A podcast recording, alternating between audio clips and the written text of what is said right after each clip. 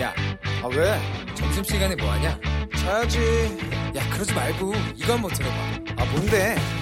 지금 당장 라디오를 켜봐 나른한 오후 깨울 시사 토크쇼 모두가 즐길 수 있고 함께하는 시간 유쾌하고도 신나는 시사 토크쇼 오태훈의 시사본부. 네, KBS 제1라디오 오태훈의 시사본부 2부 시작하겠습니다. 이 시각 중요한 뉴스들 정리해드리는 시간이죠. 방금 뉴스 KBS 보도본부의 박찬형 기자와 함께합니다. 어서 오세요. 네, 안녕하세요. 네. 아, 오늘부터 학생들 3차 등교일이 시작됐습니다. 코로나19 상황 좀 짚어봐야 되겠는데 개척교회발 집단 감염이 상당히 좀 확산되고 있어요. 네, 우려하고 있는데 우려하는 상황이 계속 지금 반복되고 있는데 오늘 밤새 하루 새 신규 확진자가 49명이 나왔어요. 그러니까요. 예. 그 49명에서 한 명만 대구 사람이고 나머지 다 수도권이고요. 예. 이 수도권에서 나온 48명 중에 상당수가 이 개척교회발 확진자로 지금 보여지고 있습니다. 아, 인천에서 지난달 29일 확진 판정을 받은 70대 목사가 교인들을 만나는데 그 교인 할머니 교인 두 분이 밤새 또 확진 판정을 받았고요. 서울에서도 개척교회 관련해서 6명 확진자 나왔고 또 경기도에서도 9명 이렇게 해서 개척교회발 확진자 수가 수도권에서 50명을 넘어섰습니다. 네. 어, 이태원 클럽 방문 확진자의 어머니 60대 여성도 또 확진 판정을 받아서 이태원 클럽발도 아직 잊혀진 감염원이 아니고요. 음. 지금 개척교회 감염 조사를 이제 공무원들이 대대적으로 나갔는데 네. 인천에 있는 공무원 한 명이 감염이 되고 말았습니다. 조사 나가서 보통 이거 뭐 장갑도 끼고 마스크 쓰고 다 철저히 하고 나간다고 하는데 왜 걸렸는지 지금까지는 파악이 되진 않았습니다. 어쨌거나 해당 공무원이 나갔다가 확진 판정을 받았으니까 예. 이 공무원이 어디서 일하냐면 인천의 부평구청. 어. 그래서 구청이 어제부터 이틀째 폐쇄가 됐고요. 예.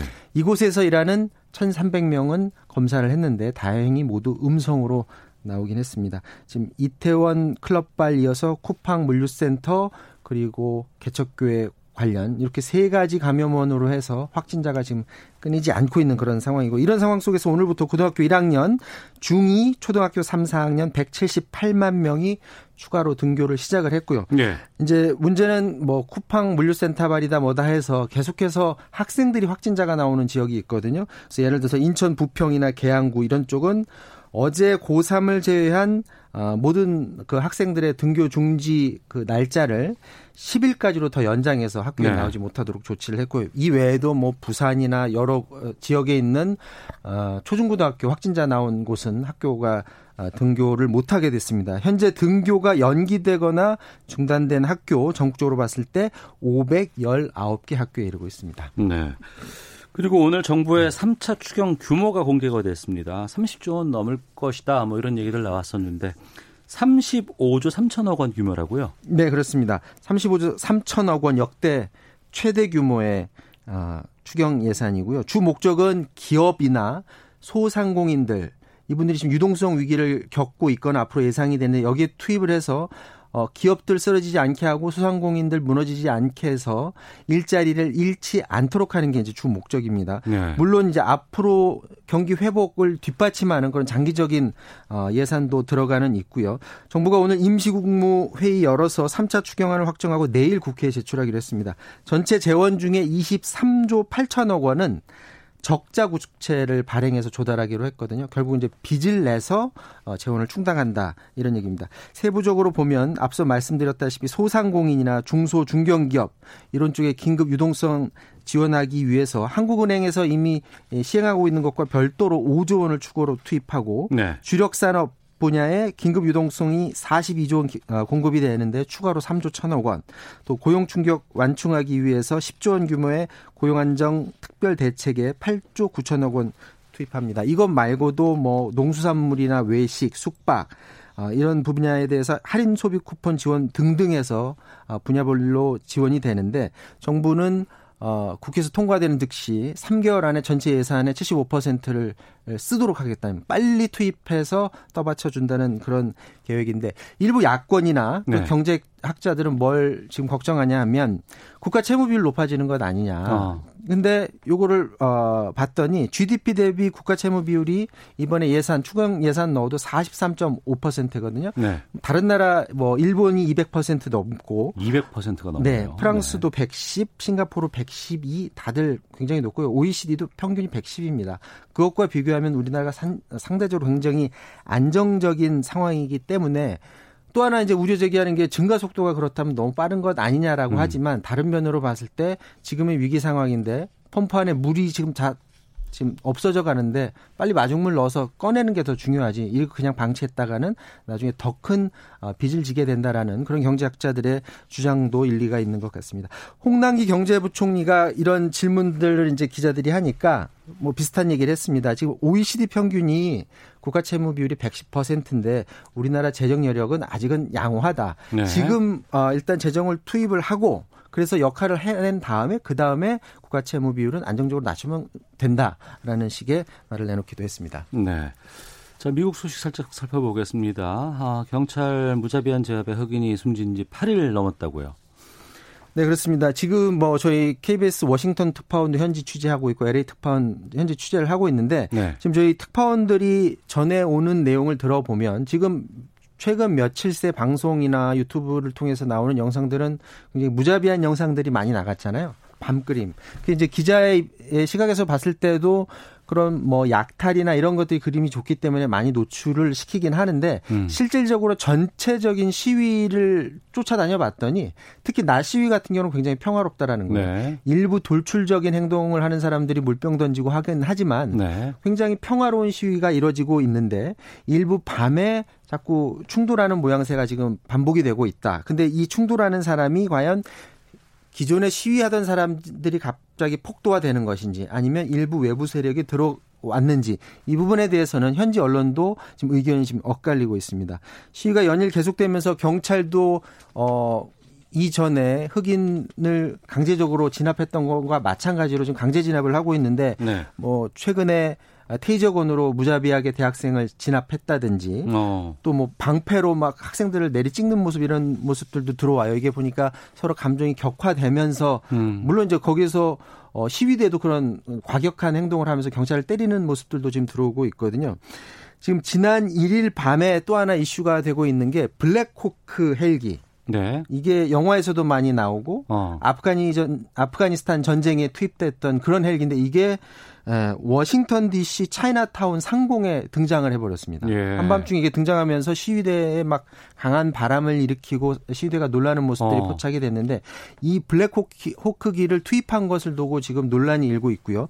심지어 예비역 장교들 예비역 장교들도 아니 어떻게 지금 전시 상황도 아닌데 저렇게 행동을 할 수 있느냐라고 하면서 예, 예. 그렇죠. 트럼프 대통령을 맹 비난하는 글들을 올리고도 있습니다. 알겠습니다. 이 내용은 저희가 잠시 뒤에 김성환의 뉴스 소다에서 자세히 살펴보도록 하겠습니다. 방금 뉴스 KBS 보도본부의 박찬형 기자와 함께했습니다. 고맙습니다.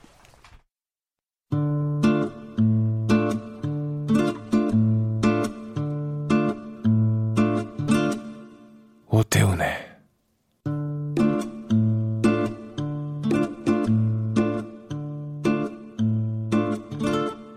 시사본부.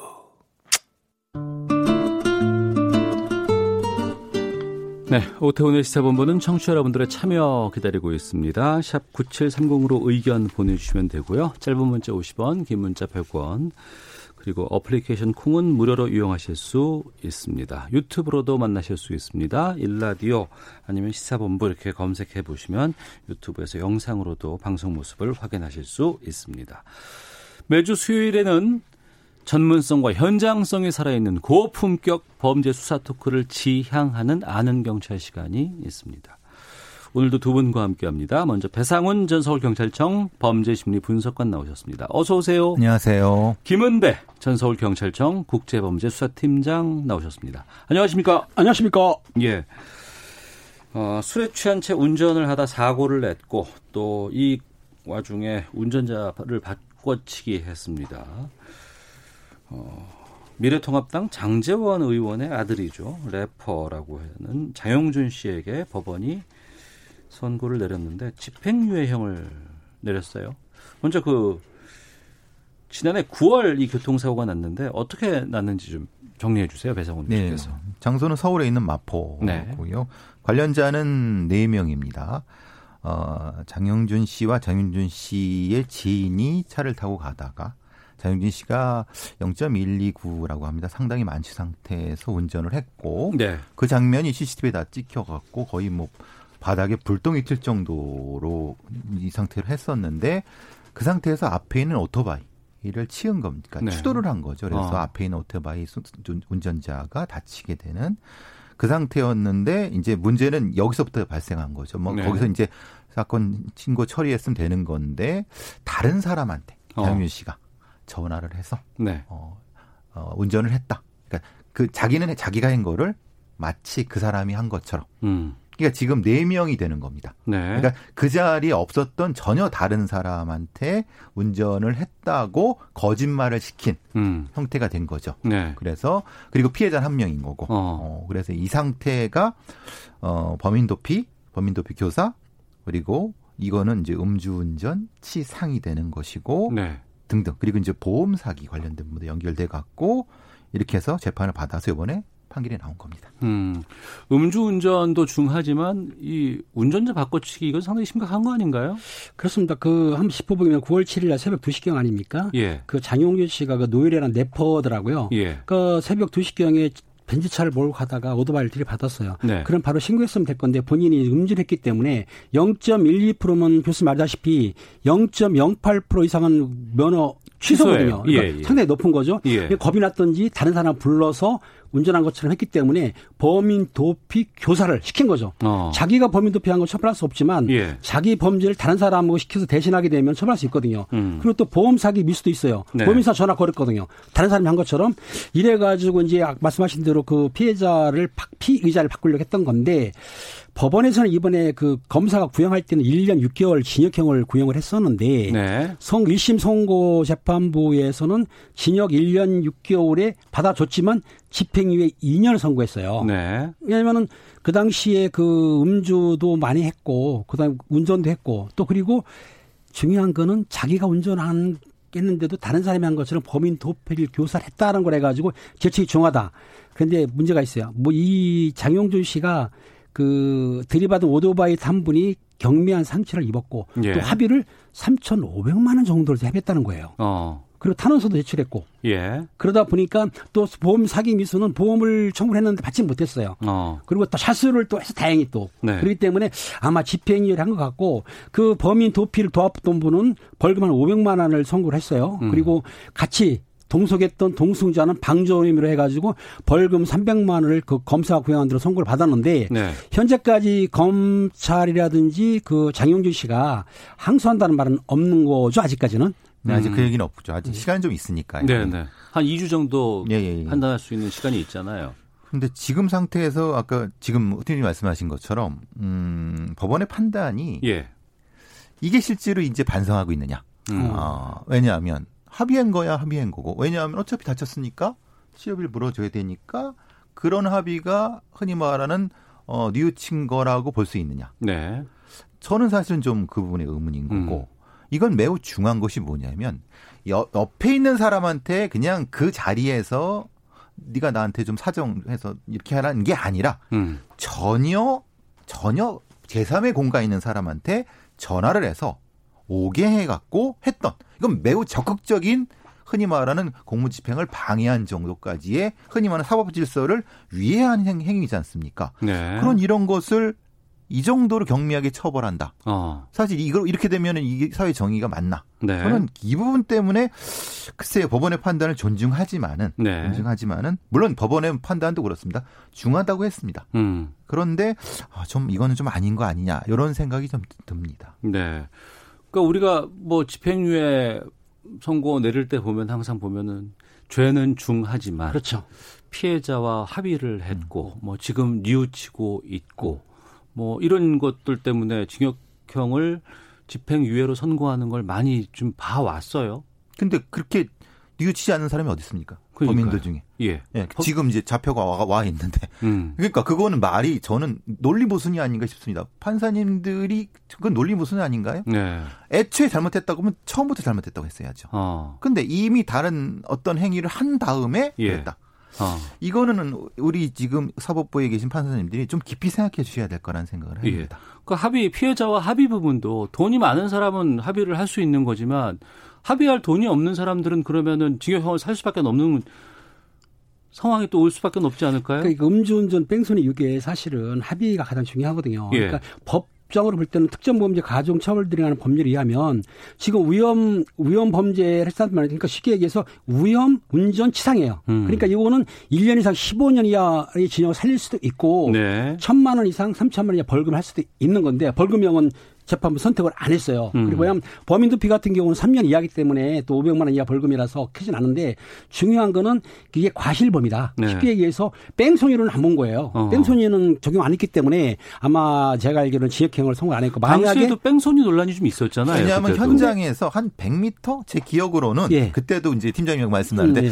100m인데 이게 밀려나가면 100m 될 수 있다. 아니면 그렇지. 약간 걸어서 예. 뭐 예. 전화하면서 나가면 100m 될 수 있다. 이 논란인데 근데 현장은 아니었단 말이에요. 어. 그러니까 그거는 사실 수사기관에서 보기에 따라서 아니면 그 판사님이 보기에 따라서 그렇게 볼 수도 있고 안 볼 수도 있는 거죠. 근데 음. 일단은 검찰에서 3개월 동안 수사를 심각하게 했는데 네. 그 뺑소니 부분은 이제 5조의 사망인데 그걸 뺐어요. 예, 그건 기소하지 않았어요. 엑기도 않고 예. 5조의 11호 위험 운전 치상만 했기 때문에 음. 재판부에서는 뺑소니가 빠졌기 때문에 본인이 또 반성하고 있고 탄원수도 써내고 또 변호인단이 거기 10명이 된다는 거예요. 네. 그러다 보니까 이제 아, 본인이 변호인이 10명이요? 네, 그렇다고 말하더라고요. 어. 그러면 합의됐고 하니까는 예. 일, 검사가 구형한 대로 1년 6개월의 구형을 선고를 했지만 거기에 집행유예를 해준 거죠. 네. 유전무죄, 무전유죄 이런 게 떠오르지 않을까요? 그 하나 더 보겠습니다. 그 강정호 선수 어, 미 프로야구 피츠버그에서 뛰었고 지금 이제 돌아와 있습니다. 2016년에 음주운전 또 운전자 바꿔치기 같은 혐의인데 뭐 내용이 좀 다를 수는 있겠습니다만 이거에 대해서 결과가 어떻게 선고가 나왔냐면 징역 8개월에 집행유예 2년 선고 받았어요. 예. 비교 좀 해보죠. 그때도 비슷한데 그때는 이제 2010년 12월에 벌어진 일이고 그때는 0.08입니다. 그것도 어. 역시 마찬가지로 상당히 어 어, 술을 많이 드셨고 했고 그 안에 있는 가드레일을 들이받고 예, 예. 근데 그 때는 그 강정호 선수가 일종의 도주를 한 거죠. 어. 현장을 벗어났고 예. 났는데 그 동승했던 사람이 자기가 운전했다. 어. 라고 했는데 예. 나중에 블랙박스를 보니까 강정호 선수가 운전했던 거예요. 음. 그런데 여기선 도, 범인 도피 교사나 범인 도피 교사는 안 된 건 뭐냐면은 네. 이 동승했던 사람이 자기가 운전했다 했으니까 아, 스스로가 자기가 예 했다고 물론 했다. 그 중간에 강정호 선수가 그걸 교사했는지는 모르겠지만 결과적으로는 그냥 거기 현장에 있던 사람이 그렇죠. 했다고 한 거니까 도피 교사는 이제 해당이 없는 예, 거죠. 해당이 없는 거고 음. 그- 그래서 이제 요 형이 징역 8개월에 집행유예 2년이 나온 거죠. 근데 왜 그러냐면은 그 전에도 두 번이나 삼진. 아웃이었어요. 예, 두 네. 번이나 더 음주운전을 했고 자기가 그걸 알기 때문에 아마 도주한 것이 아닌가 그렇게 돼 갖고 형량이 이렇게 된 거죠. 성취자 송유성님께서 죄질에 비해서 너무 가벼운 판결이 내려졌다고 봅니다. 음주운전 엄벌한다고 하지 않았습니까? 최정진님, 일반인도 이런 판결 받을 수 있는지 궁금합니다. 이래서 요즘 인공지능 AI 판사를 도입해야 한다는 말이 나오는 것 아닐까요? 라고 의견 주셨는데, 그러니까 공교롭게 뭐 자영준, 강정호 선수 다 유명한 뭐 인물들, 이런 유명인이라고 좀 봐준 부분들 있다고 일반인들은 생각하지 않을까 싶기도 해요. 지금 장영준 씨 부분은 제가 지금 제일 걸리는 건요. 전혀 모르는 사람이 아는 동생한테 와서 자기가 죄를 받겠다고 왔다는 겁니다. 예, 예. 그걸 그거를 그러면 우리 그 검찰이 어느 정도까지 그냥 본인이 아는 친한 동생이니까 그냥 내가 대신 그 벌을 받겠소라고 한 걸 그냥 받아들였는지 아니면은 이때 문제가 된게 네. 어. 혹시 예. 장윤 씨 아버님인 장 재원, 어, 재원 재원 의원의 의원. 네. 영향력이 있었는가에 대한 부분이 어느 정도까지 수사가 됐는지 음. 말하자면 뭐 이런 것이 됐는지 그게 저는 저는 궁금합니다. 음, 그. 교수님 궁금한 건 사실은 장 의원님이 그 압력을 행사했느냐에 대해서는 경찰이나 검찰에서 수사를 했어요. 그런데 아. 실제적으로 장 의원이 그 범인이 했다, 범인이라고 했던 분에 대해서 통화를 했다거나 네. 압력는 부분은 의심은 가지만 실제적으로 나온 게 없으니까 음. 법건에 대해서는 이제 뭐 아마 밝히지 못한 것 같아요. 그러니까 당연히 그 장용준이가 범인 도피 교사를 한 것이다. 본인이 한 거다라고 예. 돼 있고 또 온 사람도 그렇게 진술을 했고 또 그거에 대해서는 처벌 받았기 때문에 그렇게 뭐 장애를 했다는 건 아직은 확인 안 됐기 때문에 그 말을 하면 좀 약간 그럴 것 같죠. 그렇죠. 그러면 검찰이 항소할까요?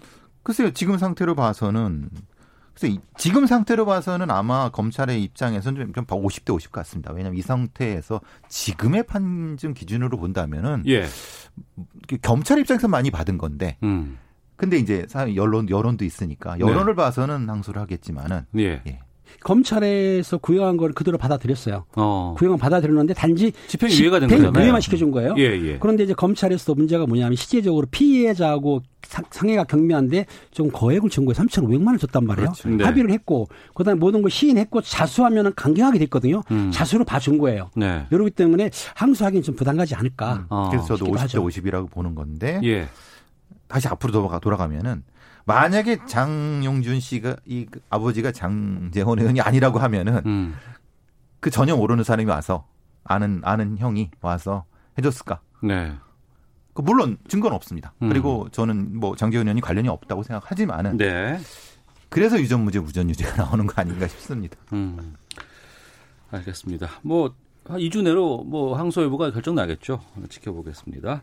아는 경찰 다음 주제로 좀 가보도록 하겠습니다.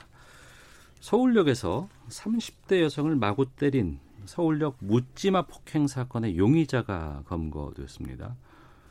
서울역이면 한, 그 서울 시내 한복판인데 그렇죠. 어떤 일이 있었던 거예요? 아, 지난 5월 26일 날 오후 1시 50분 경에 30대 여성이 공항철도 서울역 대합실이 있습니다. 네네. 거기에 나와가지고 내려가는 길에 그 지나가는 30대 남성으로 수행 사람은 어깨를 부딪힌 거예요. 그러니까 왜 부딪히냐고 항의를 했더니 다짜 고짜로 30대 여성이 그 30대 여성의 얼굴을 구타했어요. 그러니까 너무 세게 때리는 바람에 그 피해자 진술에 의하면 한 2m를 날아가서 떨어진 거예요. 잠시 기절했어요. 음. 그 상처를 해가지고 이마가 찢어지고 광대뼈가 골절이 돼버린 부서진 거예요. 예. 그리고 범인은 도주를 했습니다. 예. 도주했는데 불행하게도 그 맞은 순간 그 장소가 그 CCTV가 없는 장소에서 폭행을 당했어요. 어. 그런데 그 서울청 아니 서울역 역사 안에는 예. 일반 경찰이 수사하는 게 아니고 특별사법 경찰관 즉 철도 경찰대에서 수사를 하거든요. 네. 그래서 철도 경찰대에서 CCTV를 돌려보니까는 사실은 없었거든요. 어. 근데 일주일 만에 그 검거를 했습니다. 네. 내용은 뭐냐면 밖에 있는 아. 외곽에 있는 시스템을 보니까 피의자 즉 범인을 보는 사람이 도주하는 법을 찍혔어요. 예, 예. 그러니까 그걸 추적하고 뭐 카드 수사하고 휴대폰 취체해가지고 범인을 다행히 검거했던 거죠. 이 사건이 이렇게 되게 된 거는 큰 게 관할권 문제랑 어. 그리고 신고 체계의 문제 이게 그러니까- 연결됩니다. 그 역사 내와 역사 밖이 다른 관할인 거예요. 그 앞이 하필 고, 고 장소입니다. 어. 거기가 이제 유명 프랜차이즈 아이스크림 점이 있었던 데인데 네. 그 바깥에 조금 벗어나면은 일반 경찰인데 음. 그 안쪽은 옛날엔 철도 공안이라고 하죠. 그렇죠. 요새는 이제 국토교통부 산하에 있는 철도 특별사법 경찰대라고 그렇죠. 합니다. 네. 네. 그러죠. 어. 거기서 하는데 문제는 이제 거기서 신 거기서 이제 이 신고를 하게 됐는데 그 영문의 돈으로 신고를 하게 됐는데 112가 출동을 했어요. 예. 112가 출동해 보니까 우리 관할이 아닌 거야. 그렇죠. 아이고. 그러니까 아 저쪽으로 하십시오라고 인계를 하고 예. 간 상태인데 문제는 그 철도 특사경들이 보니까 자기들도 골치 아팠던 데가 뭐냐면 거기가 원래 CCTV가 없어갖고 어. 다른 이전 사건도 사실은 골치 아팠나 봅니다. 예, 예. 그 상태에서 이제 조금 약간 수사가 조금 미진했나? 하여튼 그 피해자가 느끼긴 그랬나 봅니다. 아. 그러니까 이제 피해자가 문제 제기를 한 거죠. 예. 본인이 느끼기에는 너무 너무 미적미적 수사를 한다. 그리고 뭘뭘 물어봤는데도 사실은 제대로 대답 안 해줬다. 음. 그래서 SNS 에 올려갖고 그래서 이 문제가 된해서 지금 상태가 되고 부랴부랴 그 다음에 서울청이라든가 해서 CCTV를 찾아보니까 바로 잡게 되는. 그러니까 요 과정이 있어갖고 있어 갖고 됐지 바로 한 거는 아니라는 겁니다. 근데 네. 사실 어제 오늘 나온 CCTV 잡고 나서 보니까 이 일이 벌어지기 바로 전에도 예. 서울역 앞에 이제 철도 환 아니 환승세대가 있지 않습니까?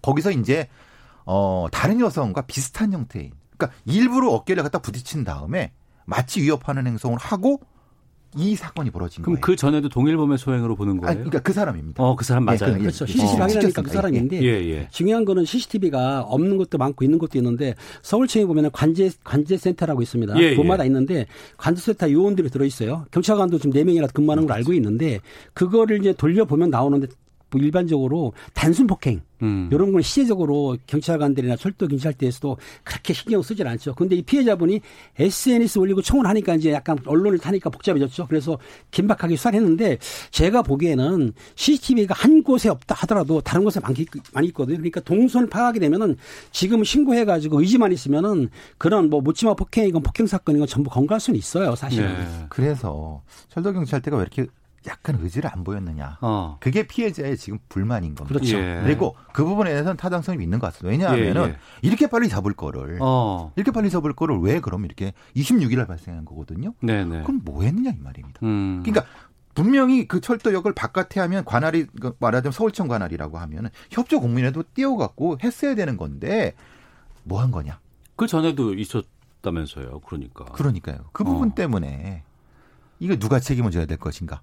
그럼 어. 이거에 대한 자체 징계라든가 아니면 여러 가지 문제에 대한 건 분명히 답을 내놔야 돼요. 그 과정에 대해서 약간 좀 그 불합리한 적이라든가 여러 가지 좀 적극적이지 않았던 부분에 대해서는 따로 또 얘기를 해야 되겠지만 또 하나 그 장소 비슷한 장소에서 동일한 범죄를 계속 저질렀단 말이에요. 그리고 그 피해 경 상황을 보니까 광 대표가 함몰되고 뭐 눈 쪽이 찢어질 정도의 폭행 상황이라 그러면 상당히 심각한 폭행이 있었다고 볼 수 있고 또 의도적인 게 아닌가 싶은 생각이 들기도 하네요. 근데 오늘 그걸 체포해 하고 온 네. 경찰관의 인터뷰를 봤는데 약간 횡설수설한다. 무슨 아, 뜻이죠? 말한 그, 그 범인이 네. 약간 좀 정신적으로 정상적이 않다. 예, 그런 거를 체포한 경찰관이 그런 말씀을 하시더라고요. 예. 그래서 자기들도 좀 유심히 보고 있다. 아직 뭐 이것이 뭐 저 진단이 나온 건 아닌데 음. 그런 상태라고 하면은 네. 일정 정도 자기의 어떤 스트레스나 분노 때문에 약자를 대상으로 한 묻지마 음. 범죄가 아니겠는가라고 하는 것이 이제 네티즌 사이에 벌어지고 있는 감론을박이 되는 거죠. 그러니까 경찰에서 수사를 해보니까 본인은 지금 그 우발적으로 했다고 주장하고 있어요. 계약 범죄 아니라고 그러고 일부에서는 뭐 여성 혐오 범죄가 아니라고 주장하고 있지만 네. 아직까지 거기까지 아닌 것 같고 일단은 그 피의자가 이유 없이 단순히 어깨에 부딪힌 걸로 해서 지금 구타를 한 건데 그거 가지고 이제 본인은 계획한 거 아니라고 주장하고 있는 거기 때문에 조- 조사를 해봐야 알겠지만 일단은 상해죄로 적용이 될 거예요. 7년 이하 징역을 처할 수도 있는 거고 근데 중상해 즉 말해서 뭐 불치가 된다든가 아니면 질병 얻는다든가 생명 위험 느꼈다고 한다면 그럼 이제 중상해자가 되면은 형이 높아진 건데 1년 이상 10년이 할 수도 있어요. 이때 아마 경찰 철도 경찰에서는 구속영장을 청구한다는 말을 들었거든요. 음. 그러면은 영장을 청구하게 되면 이 상태로 한다면 영장이 청구에서 발부될 확률이 좀 큰 거죠. 근데 이제 그 바로 전에서 벌어졌던 네. 다른 여성의 어깨를 치고 나가는 그 장면과 연결이 된다고 하면은 예. 지금 이것이 계획적인 건 아니라 하더라도 뭔가 어. 연결점이 있지 않는가. 반복적인 예, 것들을. 예. 그래서 이제 경찰에서도 음. 아무래도 위험성이 없다라서 영장을 치려고 하는 건데 네. 제일 걱정은 그겁니다. 그 결과적으로 뭐냐면 아무런 이유 없이 여성이 심각하게 폭행을 당한 거 아닙니까? 네. 두렵다. 음. 치안력이. 어떻게 됐냐? 예, 예. 여기에 대한 이제 시민들의 두려움을 어떻게 할 것인가에 대한 문제인 거죠. 음. 그리고 앞서서 그 부분을 좀 잠깐 살펴볼까 하는데 시간이 좀 많이 없습니다만 짧게 여쭤볼게요. 경찰한테 그 담당 구역 네. 이게 중요한 관할, 거예요. 관할. 그렇죠.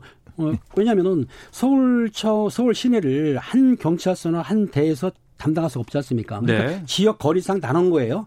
그러니까 편의상 나눴지만은 실제적으로 가까운 곳에 위치를 하기 때문에 범죄 발생한 곳이 가까운 곳에 먼저 나가야 되는데 그게 구역이라는 거죠. 예, 그러니까 예. 먼저 출동할 수도 있고 아니면은 너무 멀면은 다른 서에서 출동할 수도 있어요. 하지만 관할이 해당되는 대로 경찰서라 이런 데에서 인계해 주는 거죠. 어. 수사를 하기 위해서. 그러니까 예. 수사 편의성 수사 편의만 보는 건 아니고 국민의 안전이라든지 출동의 저 신속함을 위해서 구역을 나눈 거예요. 근데 예. 이거는 소속이 다르지 않습니까? 국토교통부 특사경이라 아, 관할을 넘어서서 아예 소속 자체가 다르다. 행, 행안부 그- 그냥 경찰인 거고 이게 음. 이제 나눠진 부분에 대한 건 분명히 답이 있어야 될 것 같습니다. 알겠습니다. 청취자 김재현님, 아무 잘못도 없는 여성을 뼈가 부러질 정도로 때려놓고 횡설수설한다. 심신미약 주장하려고 연기하는 것 아닐까요? 화가 납니다라고 의견 주셨고, 아, 앞서 그 음주 어, 운전 관련해서는 7204님께서 답을 주셨는데 합의하면 감형하는 풍토 바꿔야 합니다. 합의하는 것과 죄를 뉘우치는 것은 별개가 아닌가요?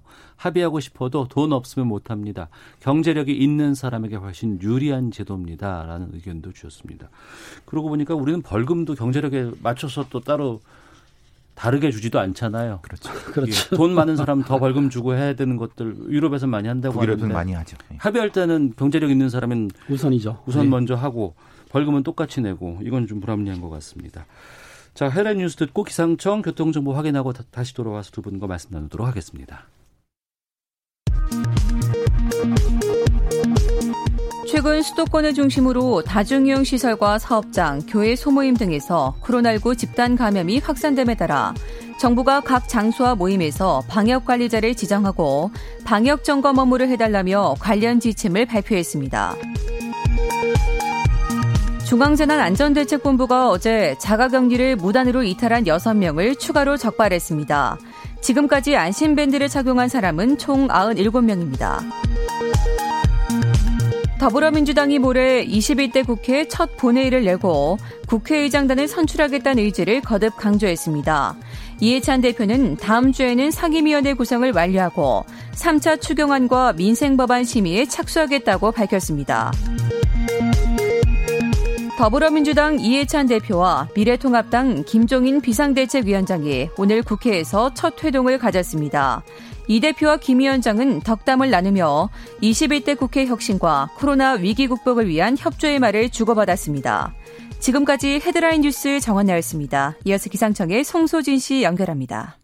미세먼지와 날씨 정보입니다. 지금 하늘에 구름이 많고 수도권은 뿌연 먼지 안개가 껴있지만 미세먼지 농도는 전국이 보통을 보이고 있습니다. 구름이 걷히면서 차츰 맑은 하늘이 드러나겠고 제주도와 남해안은 낮까지 5mm 안팎의 비가 조금 더 내리겠습니다. 오늘 낮 기온은 서울과 광주 28도, 대전 30도, 대구 31도 등 대부분 30도 안팎까지 올라 덥겠습니다. 내일은 전국이 대체로 맑은 가운데 경상도 지역의 낮 기온 기온이 경주 35도, 대구 34도까지 치솟겠습니다. 대구를 비롯해 그 주변 지역에는 폭염주의보도 발표됐으니까요. 건강관리에 각별히 신경 쓰시기 바랍니다. 그 밖에 전국은 30도 안팎으로 오늘과 비슷한 더위가 이어질 전망입니다. 현재 서울의 기온은 26.3도입니다. 미세먼지와 날씨 정보였습니다. 이어서 이 시각 교통 상황을 KBS 교통정보센터 오수미 씨가 전해드립니다. 네, 이 시각 교통정보입니다. 교통량이 많을 시간대는 아니라서 정체가 심하지는 않지만 사고 때문에 어려움이 따르는 곳들이 있습니다. 영동고속도로 인천 가는 길 반월 터널 부근에서 승용차 관련한 사고가 났고요. 처리를 하면서 1, 2차로가 막혀 있는 상태라 주변으로 혼잡합니다. 서울 외곽고속도로 판교 일산 방향으로도 자유로 문산 방향 진출로에서 화물차가 옆으로 넘어지는 사고가 있었습니다. 이 사고 1시간 넘게 수습이 오래 걸리고 있는데요. 여파로 김포부터 자유로까지 3km 구간에서 정체가 계속 이어지고 있습니다. 그리고 상습 정체 구간인 송내를 지내는 데는 양방향 다 속도가 안 납니다. 경부고속도로 서울 쪽 수원 일대와 양재에서 반포 사이로 밀립니다. 반대 부산 쪽으로는 한남에서 서초, 신갈에서 수원까지 더딘 흐름 이어지고요. 더 가서 영남권에서는 건천 휴게소에서 경주 쪽으로 공사 여파 때문에 밀리고 있습니다. 지금까지 KBS 교통정보센터였습니다.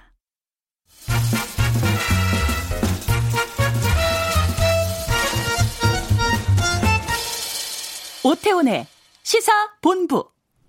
네, 아는 경찰 김은배 전 서울경찰청 국제범죄수사팀장, 배상훈 전 서울경찰청 범죄심리분석관과 함께하고 있습니다. 충남 천안에선 또 이런 일이 있었네요. 9살 어린이가 이식을, 의식을 잃은 채 발견됐습니다. 그런데 여행용 가방 안에서 발견이 됐고 다행히 구조는 됐습니다. 가로 40, 세로 60cm 크기의 여행용 가방 안에 아이가 9살 아이가 의식을 잃은 채 있었다고 하는데 배상훈 교수께서 어떻게 된 일인지 좀 정리해 주세요. 6월 1일 날 저녁 7시 좀 지난 시간에 신고가 들어왔다고 합니다. 네. 근데 이제 가서 구조대가 가 보니까 지금 이 상태였던 거죠. 말하자면 물론 이제 당연히 여러 적 있었겠죠. 근데 이제 그 가방이 40, 60이면은 요만한 건데 9살 아이가 들어갈 수가 있나요? 음. 그러니까 이제 말하자면 굉장히 이상하게 여긴 어, 응급실에 있는 의사분이 바로 경찰에 신고해갖고 네. 지금 이, 이 사건을 낸, 거, 된 거죠. 가방 크기로 보면은 스스로 들어갔다고 볼 수는 없는 거 아니겠어요? 제가 봤을 때는요. 예.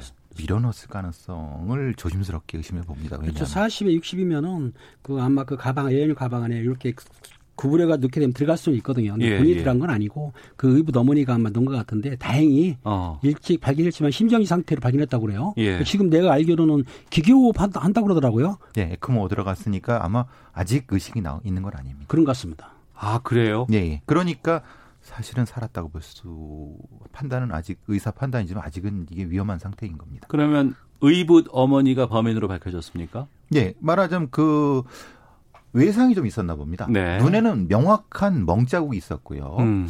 이 뒤쪽에는 화상 자국이 있었다고 합니다. 아이고. 그 뭐 이 말씀이 좀 애매하지만 담배 뭐 화상 자국이 있었던 것 같다고 이제 그 경찰관이 얘기하는 거 보는데 좀 명확하진 않습니다. 어쨌든 그리고 날카로운 물건에 의해서 엉덩이 쪽에 뭔가 있었다. 그러니까 이 세 가지는 명확히 그것을 육안으로 관찰한 경찰관이 얘기를 하고 그것을 의사가 확인한 다음에 신고를 해서 결국은 자백을 받아낸 거죠. 자백을 받아냈다는 건 의붓 어머니라는 사람이 그러면 이 아이를 훈육 훈육하려고 들어가라고 했다 라고 얘기를 했다고 합니다. 그러니까 그 의붓 어머니인데요. 그 아홉 살 먹은 남자 아이를 체벌, 그러니까 거짓말 했다는 거예요. 예. 그 체벌 목적으로 여행용 가방에 집어 넣었는데 알다시피 여행용 가방에 산소 호흡이 잘 안 되거든요. 공기가 이동이 적기 때문에. 그러니까 그 안에서 숨을 잘 못 쉬었던 거예요. 예. 그것도 한 시간, 세 시간 동안 있었다고 하니까 애가 숨을 못 쉬니까 그 안에서 그만 호흡 정지가 온 거죠. 아니 세상에 아이를 혼내겠다고 여행용 가방에 넣는 게 그게 무슨 체벌이 됩니까? 그게? 말도 안 되는 얘기인 거죠, 이게 지금. 그러니까 이게 지금 어, 이 프로파일러들이 잔혹한 범죄자들을 많이 상대해 보지만 예. 가정 아동학대만큼 잔혹한 범죄는 없는 것 같습니다. 이게 이- 이게 이게 상상만 해도 너무 참혹하지 않습니까? 음. 근데 그거를 들어가라 그랬다? 저는 네. 하는 거 밀어넣은 것 같습니다. 그렇죠. 밀어놓고 나서 체벌을 주던 중에 음. 애가 숨을 안 쉬니까 놀래가지고 자기가 신고를 한 거예요, 119에. 아 엄마가 신고. 예, 스스로 한 신고를. 했어요. 네, 네. 자기가 체벌해놓고 나서 애가 이상하니까는 깜짝 놀래 신고를 했는데 예. 마침 그 아버지는 일 때문에 여행 중 지방에 가 있으니까 혼자 있으면서 아마 자기 소생이 아니기 때문에 내가 알기로는 그 당시에 자기 소생, 친소생도 아이가 두 명 있었다고 하는데 얘만 그 이부 아들만 이렇게 체벌을 당한 거거든요. 음. 그러면 이런 체벌이 이번 한 번만 아닙니다. 있었을까요? 아닙니다. 이전에도 있었다고 예. 하고요. 그 기록이 있었다고 합니다. 왜냐하면 예. 이걸 위기 위기 아동이라는 표현을 쓰는데요. 위기 아동. 예, 예. 왜냐하면 이런 아동 학대가 의심돼서 신고되거나, 그러니까 말하는 이전에도 병원에 와 갖고 의사가 확인해서 이게 좀 문제가 있다 싶어서 아동 보호 기관에 연락을 해서 아. 이게 기록이 돼 있어 갖고 아동 예, 예. 보호 기관에서는 의심한다는 거 확인을 했는데 문제는 음. 그겁니다. 음. 의심이 되면 조치를 했어야 되는데 조치를 안 하고 있다가 지금 이 건이 터진 거죠. 네. 이한 달 전쯤에 신고가 들어와서 사회복지사가 신고했다는 거예요. 예, 그래서 예, 아동보호 전문기관에서 그 가정방문을 했습니다. 그리고 부모 상담을 하는 지금 현재 모니터링 중 기간에 발생한 거예요. 그러니까 지금 상담하고 가정 방문도 했는데 불구하고 이 의붓 어머니가 그런 훈계한다는 목적으로 애를 그렇게 위험에 빠뜨린 거죠. 그러니까 예. 이 상황의 메커니즘을 저도 아동보호기관에 그 강의도 나가고 그러지만은 음. 긴급조치권이 없습니다. 뭐냐면은 음. 지금 위험하다 싶으면 바로 정지시켜서 바로 꺼내야 되는데 네. 그럴 수 있는 강제력이 없는 겁니다. 음. 흔히 말 이 사람들은 사법권이 없거든요. 예, 예. 그러면 강제를 어떻게 꺼냅니까? 친권이 사업권이 있다고 하더라도 그런 의심이나 약간의 예상은 되지만 아직 벌어지기 전의 일이기 때문에 또 거기에 대해서 책임을 질 수도 없는 거 아니에요? 근데 미국에 있는 그 복지 경찰 말하자면 아동 복지국에 있는 사람들은 거긴 권한이 있다면서요. 바로 꺼냅니다. 예, 그리고 상처만 있으면 바로 뒤로 수갑 채웁니다. 아. 부모든 뭐든 상관없습니다. 예, 예. 그러니까 적어도 그 정도까지는 아니라 하더라도 음. 이 위험성이 노출된다고 하면 어느 정도까지 강제력이 있어야 되는데 네. 가장 위험한 상태입니다. 어정쩡한 상태인데 그러면 이 부모는 뭐라고 생각하겠습니까?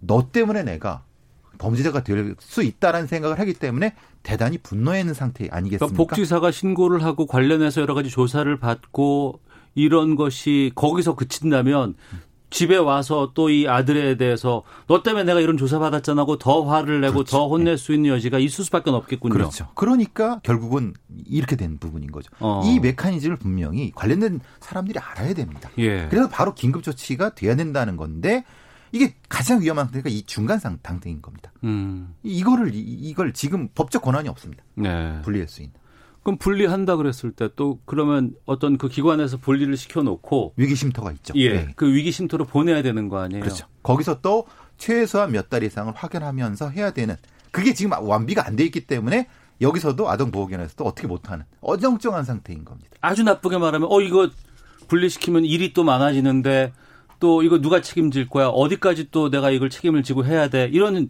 메커니즘이 다 세팅이 돼 있어야지 그것을 자연스럽게 할 수 있는데 그것도 소송도 당할 수 있습니다. 어. 그 부모들한테. 소송 당할 수 있어요? 네, 그래 소송 당할 수 있다. 왜 네가 뭔데 왜 우리를 분리시켜? 이런 단계. 이런 것까지 다 안비가 돼 있어야 그렇죠. 교수님 말 맞다는 이게 아동 학대 범죄라고 인정이 될 경우에는 네. 부모를 처벌하고 양육권도 확대할 수 있지만 그 단계까지 안 갈 경우에는 소송할 수도 있는 그렇죠. 거죠. 음, 아직 의식이 없다고 말씀하셨잖아요. 예, 그렇다고 합니다. 에크모 상태라고 하는데, 어우, 에크모 상태라 그러면은 이 산소호흡기를 넘어서서 지금 어떤 기계에 의존해서 지금 쉴 수밖에, 그 호흡을 할 수밖에 없는 상황이라는 건데, 아이고, 빨리 좀 이렇게 돌아와야 되지 않을까 생각이 들고, 또 어떤 처벌이 될지는 또 제가 좀 지켜보도록 하겠습니다.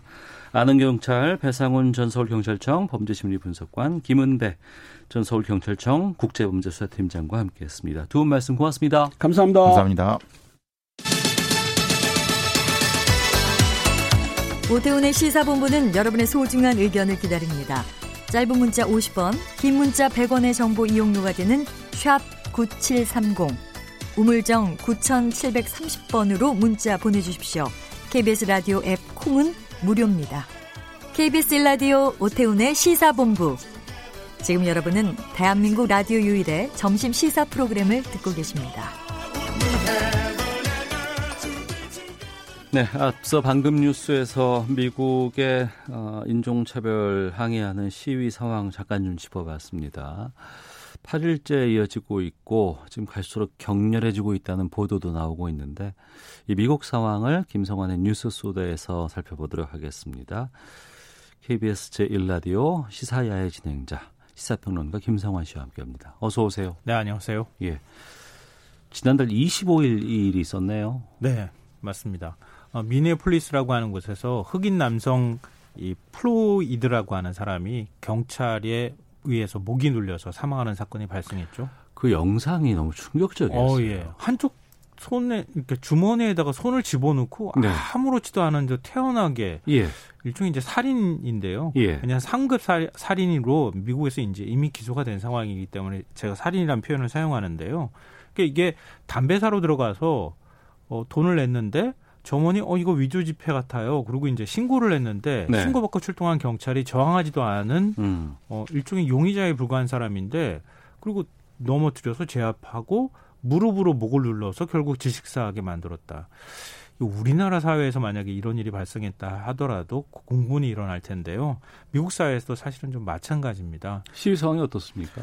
어, 지금 미국 140개 도시에서 시위가 벌어지고 있다 이런 소식이 지금 전해지고 있고요. 예. 근데 처음에는 애도하는 분위기였는데 시위가 어. 조금 좀 격화되고 있는 상황인 것만은 분명해 보입니다. 예. 근데 우리가 조금 좀 구분해서 봐야 할 것이 일부 흑인들이 약탈이나 방화하는 것과 그리고 대다수 흑인들이 인종차별에 항의하는. 네, 항의하는 평화 시위를 벌이는 것을 한 덩어리로 묶어가지고 마치 음. 흑인들이 전부 다, 다 약탈 방화를 하고 과격 네. 시위를 하는 것처럼 표현하는 것은 좀 문제가 있어 보이고요.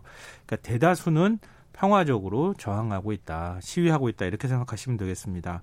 근데 그 과정에서 일부에서는 아마 과격 시위도 있었을 수, 가, 가능성이 높고요.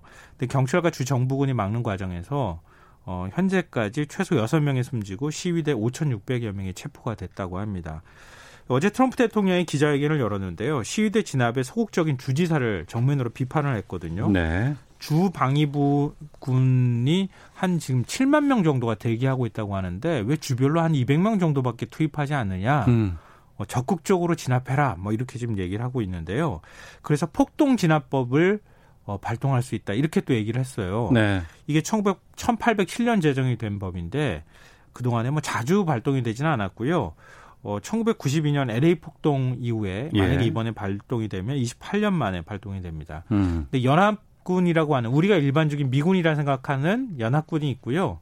어, 그리고 주 차원에서 주 정부군이 있거든요. 네. 근데 지금 주 정부군까지도 만약에 이걸 발동하게 되면은 어, 통수권을 대통령이 행사할 수 있게 됩니다. 음. 어, 현재 수도인 워싱턴 DC의 주변에는 연방군 한 1,600명 정도가 대기 중이라고 하고 있거든요. 네. 그래서 대통령이 결단을 하는 데 따라서 곧바로 군을 투입할 수 있는 상황이라고 합니다. 알겠습니다. 그럼 미국 현지의 지금 상황 어떤지 분위기를 좀 들어보도록 하겠습니다. 미국 미주리주에 나가 있습니다. 아, 경향신문 박병률 기자를 연결해서 좀 현지 상황 듣도록 하겠습니다. 박 기자님 나와 계시죠? 네, 안녕하세요. 예. 지금 그 계신 곳의 분위기는 어떻습니까?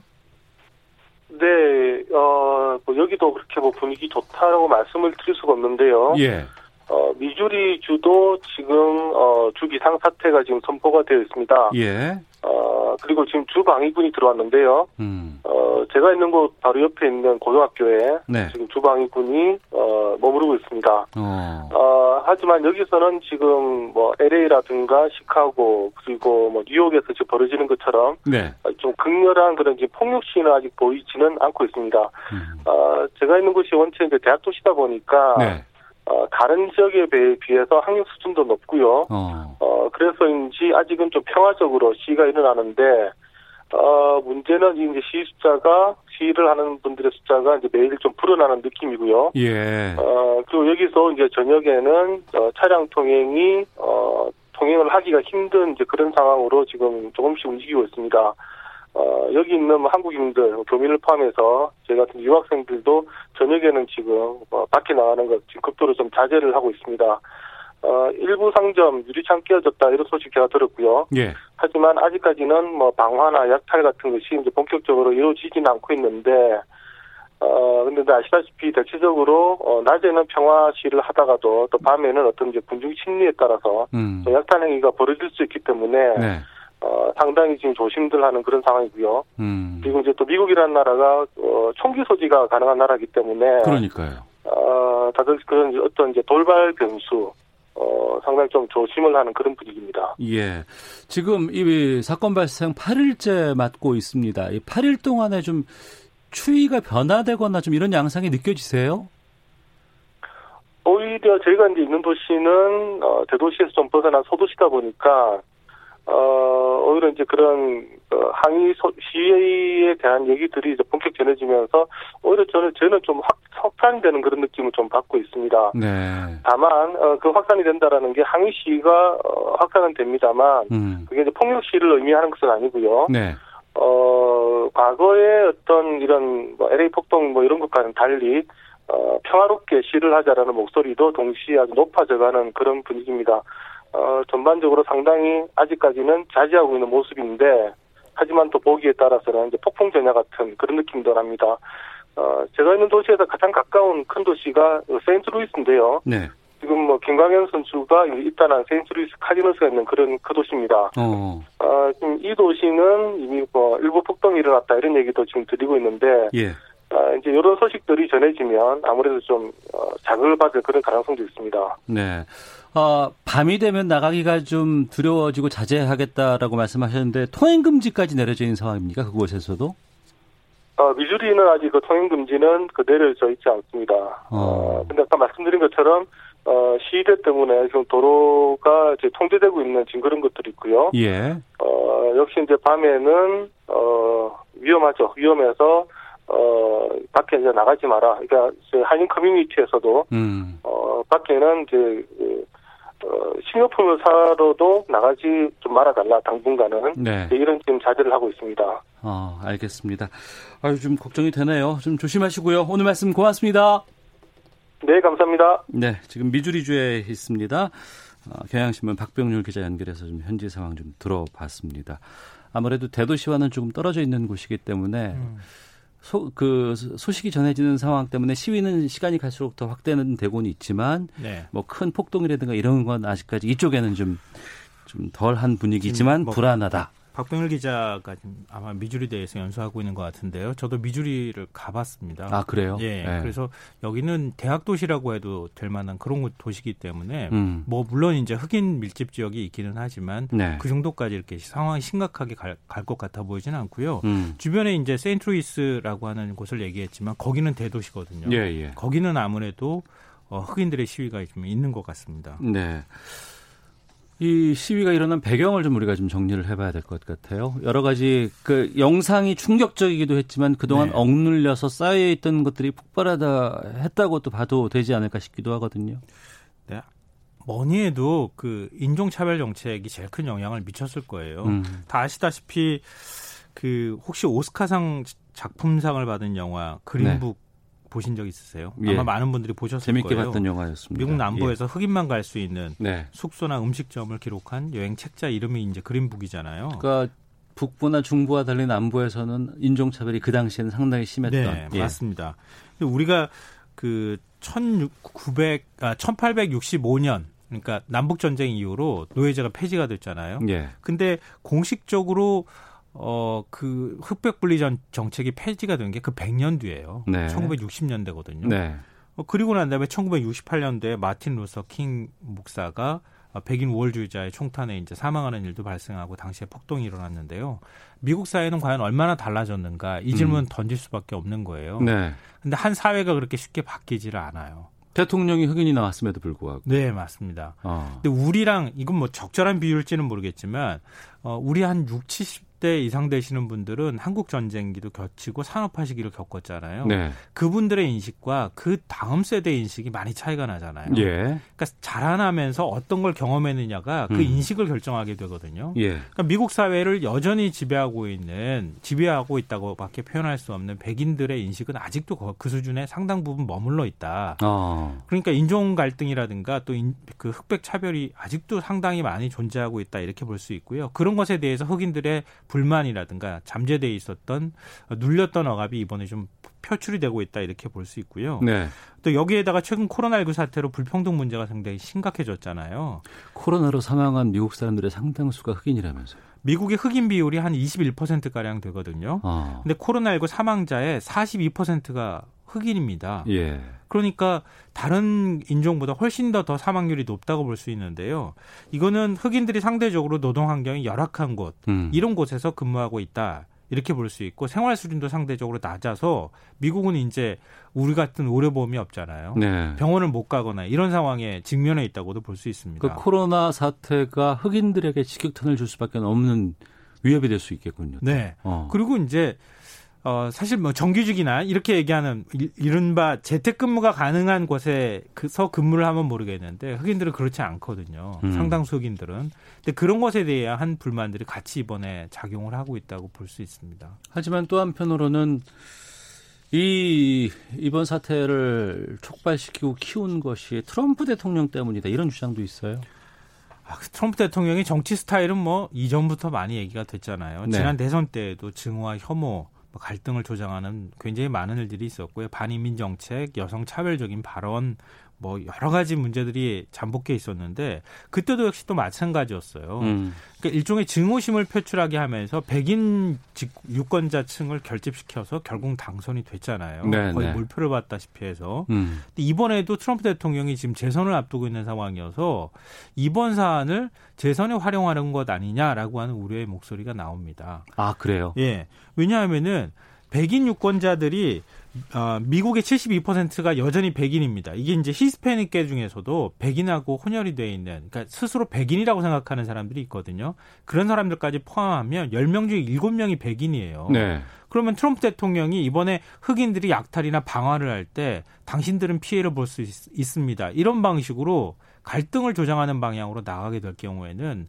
백인들이 투표장으로 나가고 흑인들은 또 투표율도 떨어져요. 어. 보통 미국 투표율은 한 60%가 나, 대가 나오는데 흑인 투표율은 40%대밖에 안 나오거든요. 네. 그러니까 트럼프 대통령이 지금 백인 중심적 정치를 하고 있다고도 볼 수 있습니다. 그럼 백인들만의 대통령이 될 수밖에 없는 거 아니겠습니까? 그렇죠. 사회적인 문제에 있어서는 그렇게 바라볼 수 있는데 어. 당선을 위해서는 그게 유리하다 이렇게 보고 있는 것 아니냐 이런 건데요. 예. 근데 아주 흥미로운 부분이 어, 로이터 통신하고 여론조사 업체 입소스가 그 여론조사를 했어요. 근데 네. 응답자의 64%가 흑인 사망 시위에 공감한다 이런 뜻을 표했어요. 어. 지금 오바마 전 대통령도 평화 시위- 시위를 하자 이렇게 얘기를 하고 있거든요. 음. 그러니까 미국 그 국민들의 여론이 트럼프식 정치에 좀 환멸을 느끼거나 또 이번 사안에 있어서 공감하는 공감대가 넓어지게 될 경우에는 트럼프 대통령이 얘기하는 그런 방식대로 의도한 바대로 가지 않을 가- 가능성도 있습니다. 트럼프 대통령이 거기에 불을 지른 게 이겁니다. 흑인 시위가 단순히 인종차별에 대해 항의하는 시위가 아니고 배후에 누가 있다더라. 뭐 안티파? 예. 예. 이 안티파시스트의 줄임말입니다. 어, 언제적 얘기예요, 이게? 어, 이게 한 몇 년 안 된 얘기예요. 어. 어, 과거에는 백인 우월주의의 어떤 그 활동이나 이런 것들은 많이 아실 거예요. 예, 예. 근데 지금 안티파라고 하는 게 한 몇 년 전부터 얘기가 되기 시작했는데요. 음. 파시즘이나 백인 우월주의 네오 단체 같은 네오나치 같은 극우 세력에 대항하는 무정부주의 급진 성향 좌파 활동가 모임 이렇게 알려졌는데 네.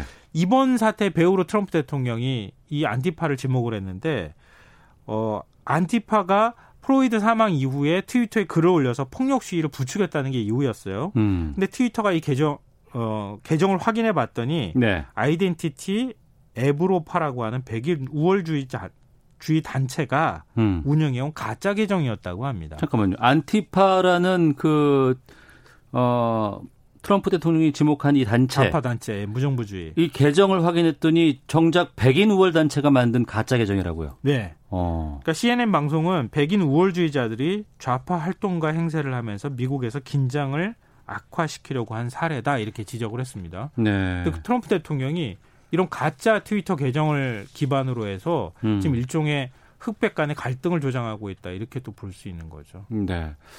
시위는 인종차별에 항의하는 시위로 지속적으로 좀 전개되는 것 같고 하지만 그런 가운데 폭력이라든가 약탈 같은 것들은 막고자 하는 노력들은 계속해서 좀 되고 있는 것 같습니다.